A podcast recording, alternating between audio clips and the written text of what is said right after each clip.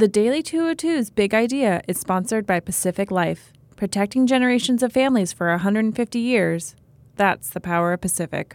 Good morning. I'm James Hohmann from The Washington Post, and this is the Daily 202 for Tuesday, November 14th. In today's news, Donald Trump Jr. secretly corresponded with WikiLeaks about Hillary Clinton's hacked emails. Attorney General Jeff Sessions is entertaining the idea of appointing a second special counsel to investigate Democrats, and a federal appeals court lets Trump's third travel ban partially take effect. But first, the big idea.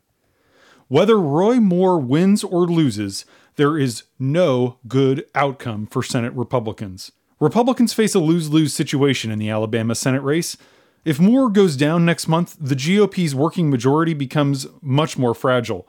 If he wins, Republicans would struggle to get rid of him, and his presence would cause countless headaches in 2018. Senate Majority Leader Mitch McConnell is trying to prod the Republican nominee to step aside. He said Monday that he believes the women who have accused Moore of having romantic or sexual relationships with them when they were teenagers. Cory Gardner, the chairman of the National Republican Senatorial Committee, which is the Senate GOP campaign arm, said that Moore should be expelled if he wins the December 12th special election. But Moore is not going away. He was defiant even after a fifth woman came forward Monday to accuse him of misconduct when she was a minor. Here's what will happen if Moore loses to his Democratic opponent, Doug Jones.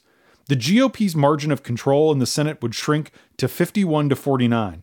That would make every single Republican the deciding vote on every single bill, which anyone who's ever had an attack ad run against him or her during a race for Congress knows is not a great spot to be in.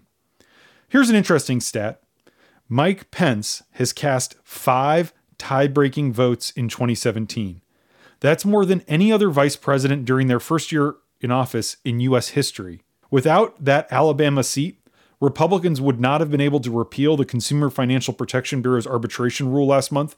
They wouldn't have been able to open floor debate on the repeal of Obamacare in July. They wouldn't have been able to reverse an Obama administration rule that prevented states from withholding money from Planned Parenthood. And they wouldn't have been able to confirm Betsy DeVos as Secretary of Education. But let's also talk about what happens if Moore wins. Expelling him, as Cory Gardner suggested, would be much harder than it sounds. Whether to expel the newly elected senator would become a wedge issue that deeply divides Republican senators. Only 15 senators have been expelled in all of American history, and 14 of those were traitors who supported the Confederate insurrection. The last time a senator was removed from office this way was 1862 during the Civil War. It would require the approval of two thirds of the chamber to kick Moore out. There are also a few precedents that work to Moore's advantage. The most helpful is the case of William Roach in 1893. The allegation against him was that he had embezzled money when serving as a bank teller before getting elected to the Senate. The Senate declined to expel him because they said that they didn't have jurisdiction over members' behavior before they were elected. The alleged embezzlement had occurred 13 years earlier. Moore's behavior occurred more than three decades ago. The bottom line is that if Moore wins, he's going to get seated and he's going to be in the Senate. In that event, though, he would be a constant lightning rod. McConnell's now on tape saying that he believes Moore's accusers. Moore has focused his campaign on ousting McConnell as majority leader. To say that their relationship would be awkward seems like a big understatement. And that's the big idea. Here are three other headlines that should be on your radar.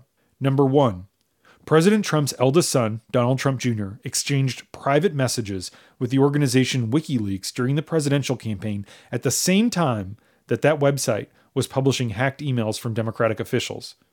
Trump Jr. did not respond to many of the notes, but he alerted senior advisors on his father's campaign, including his brother in law, Jared Kushner. WikiLeaks urged him to promote its trove of hacked Democratic emails and suggested that Donald Trump challenge the election results if he did not win, among other ideas. WikiLeaks tries to bill itself as an anti secrecy group, but in fact, as CIA Director Mike Pompeo said in April, the organization is usually helped by anti American state actors, specifically Russia. Number two, Attorney General Jeff Sessions is entertaining the idea of appointing a second special counsel to investigate concerns raised by right wing media outlets about Democrats. Those issues include the FBI's handling of the investigation into Hillary Clinton's use of a private email server while she was Secretary of State, and various other dealings of the Clinton Foundation. Many legal experts see this as Sessions inappropriately bending to political pressure from the White House, perhaps to save his job. Sessions' relationship with the president has been significantly strained since he recused himself from the Russia investigation, which prompted the appointment of Bob Mueller as special counsel. Number three, a federal appeals court on Monday allowed Trump's third travel ban to partially take effect. The court ruled that the government can for now keep out those targeted by the measure who have no bona fide ties to the United States. That means travelers with family members or job offers here may be allowed to enter the country.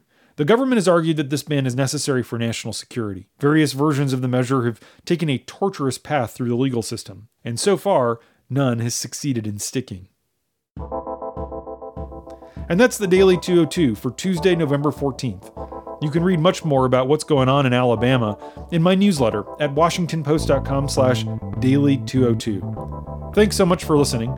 I'm James Hohmann, and I'll talk to you tomorrow.